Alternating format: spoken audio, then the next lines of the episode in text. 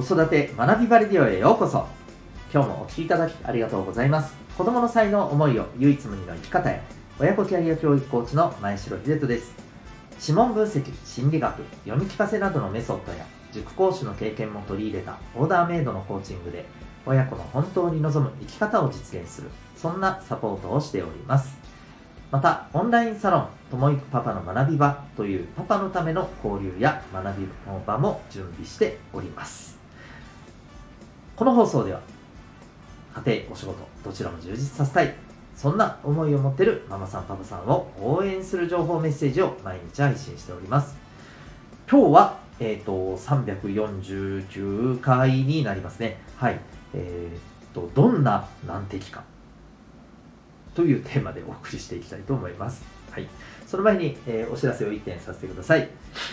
えー、普段お忙しく頑張りながらですね、え、お家のこともしっかりやりたい、そんな思いを持ってるパパさんを応援したいと、そんなパパさんのためのちょっとしたね、あの学びの場だったり、ちょっとした息抜きの場になれば、そんな思いで、えー、始めたオンラインサロン、ともいくパパの学び場のお知らせでございます。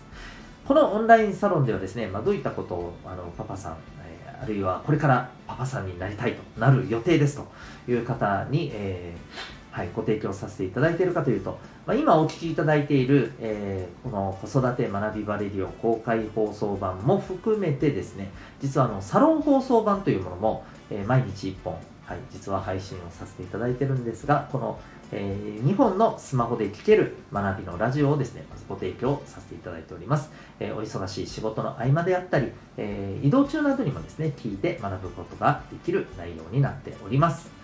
そして、えー、またそれとは別にですね、えー、月に1回からのですね、お父さんのための交流の場、今はオンラインでのですね、ちょっとした勉強会や、えー、懇親会ということで、え、そんなあの場をえ、そうですね、させていただいております。ちょっとコロナの様子も見てですね、対面での、なんか、運動したりとかですね、まあ、もちろんちょっとね、え、アルコールも入った、え、そういう場のですね、あの少人数ぐらいでね、させていただけたらいいなぁと思っております。えまたまた、さらにですね、えこれはサロンメンバーさんの特典といたしまして、月に1回、個別のセッションをご希望された方にさせていただいております。これは子育てに関するお困りごとのご相談として使ってもらっても構いませんしまたご自身の目標とかお仕事で取り組んでることとかそれに向けて自分自身のモチベーションを上げたいとかあるいは頭の中やることがいっぱいでごちゃごちゃしてるのをちょっと一旦整理したいとか本当に大切にしたいものなんだろうかっていうことをもう一度ちょっと確認したいとかそんなことの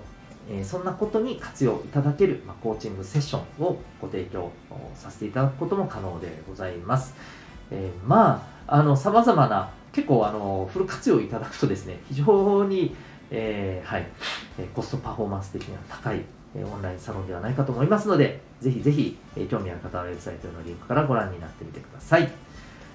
それでは、え今日の本題に行きたいと思います。今日はどんな難敵かというテーマでございますが、難敵っていうのはあの難しい敵の難敵です。はい。あの、ね、ピチョンピチョン落ちる、あの 水滴の話ではございません。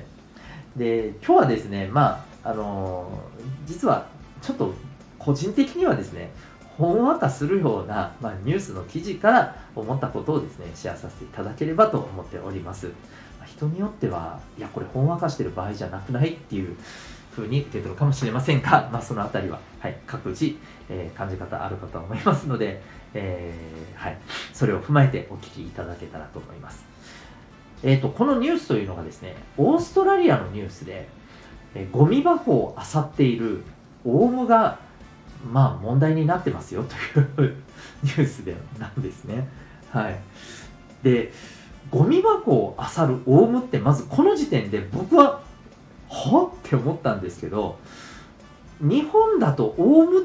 てまあペットショップとかねそれを買ってる人の家にしかいないイメージじゃないですかですよねで日本でゴミを漁る鳥といえばそうねあのこの悪名を一心に背負ってる気がするんですけどカラスさんですよね。僕カラス個人的には結構好きなんですけどね。まあそれはいいとして。うん。そうオウムなんですって。うん、でまあこのオウムというとね例えば、まあ、人間の言葉を真似して喋ることができる。ということは、まあ、やっぱり頭がいいと。まあカラスも頭がいいと言われてますけれどもこのオウムさんもやっぱり頭がいいというイメージはね皆さんあの共通して終わりだと思うんですよ。でそのオウムがですねそうゴミ箱の蓋を開けてですねで中のゴミを漁ると。あの蓋を開けるんですよ。なかなかやるなと思いませんか？でこの記事にはですね実際にこの蓋を開けるオウムの様子が動画で載っています。はい。まああの気になる方はぜひ見ていただけたらと思うんですけれどもえっとですねこれ2017年のこの研究で、えー、オウムがですねゴミ箱を開ける方法を編み出してかつそれがまあ地域の伝統として、まあ、これは多分オウムの世界でのってことでしょうね。伝統として広まっているということがねまあ研究から分かったと。すごいですよね。要するにオウムが蓋を開ける方法をまあ学んで実践してでそれが要は伝えられてるということなんですよね。これはなかなかオウムって侮れませんよね。いやーなんかいつもね鳥かごに入ってねなんかね飼い主の言ってることを真似して「わあかわいいね」なんてやってますけどいやいやいやそんな可愛いやつじゃないんですよ。でもこのねゴミ箱を開けてるオウムさん僕はすごくわあ可愛いなと思いながら見てました。可愛いなって言ってる場合じゃねえだろうっていうね感じかもしれないんですけれども。でねこれもっと驚くべきことは当然人間だってこれね黙っちゃいないわけですよ、うん、でそこでですねこのプラスチックのゴミ箱の上にですねまあ結構な重さのレンガをドンと乗せると。はい。まあ、そういうふうなあの対応策を置いたらしいんですね。でまあこれ以外にでもですねこれ以外にもですねどうやら記事から見るとあのー、怖がらせるために、まあ、ゴム製の蛇を置いたりですね、うん、まあそういうふうなこともされたそうなんですけどまあ全然はいあの問題なくですねこれを退けるんですよ、うん、これあのこれも動画載ってるんですけどねこのレンガをえっちらおっちらよかして落とすんですよね。でこれがね全然めげない。うん。やっぱレンガ結構重いじゃないですか。簡単にやっぱりねストンって落ちるものじゃないわけですよ。でこれをね本当にじっくりじっくり動かしてってね落とすんですね。で落とした後にこの蓋を開けるのもねなんというかまああの巧みにやるんですよ。うん。あの連えっ、ー、とこのねあのなんていうんですか？ちょっと押すところがあるじゃないですか。押してそのストッパーが外れてでその後蓋をくちばしでズズズズズズズズって上げてってそれをやるんです丁寧に、まあ、見事な仕事っぷりですよ。で、えー、画像だけでこれ載ってるんですけど他にもねレンガだけじゃなくてなんかいろいろ違うものをねあの使って蓋をこうどうにかまあ、止めるみたいなことをやるわけですけど、まあ、これもね、あの、どうやら退けているらしいんです。で、最終的には、錠前をするしかなくなったっていうね。でもこれ、錠前やったら、人間が捨てるとき不便じゃないですか。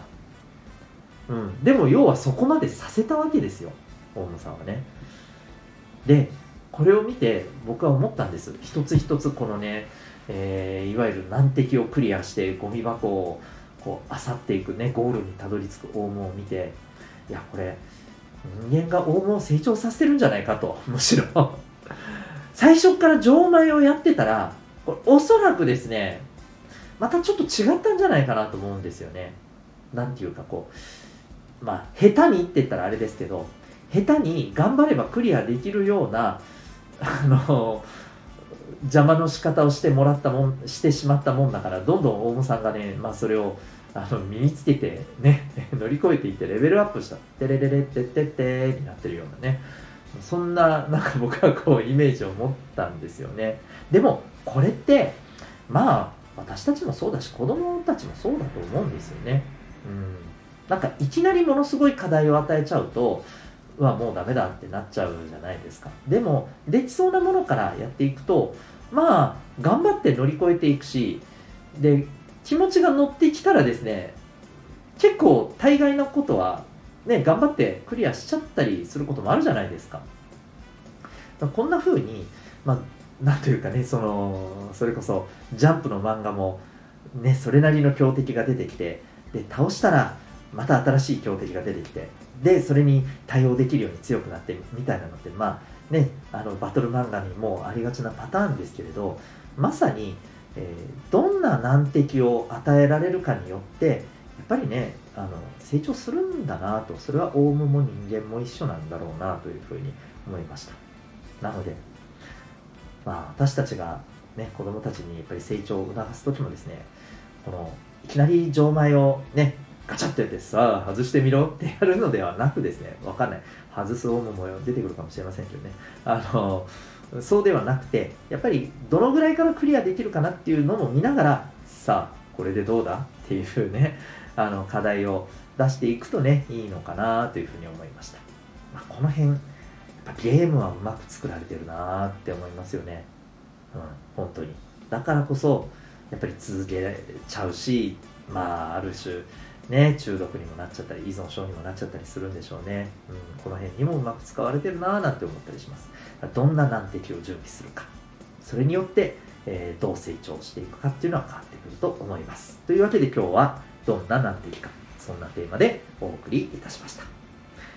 最後までお聴きいただきありがとうございました。また次回の放送でお会いいたしましょう。学び大きい一日を。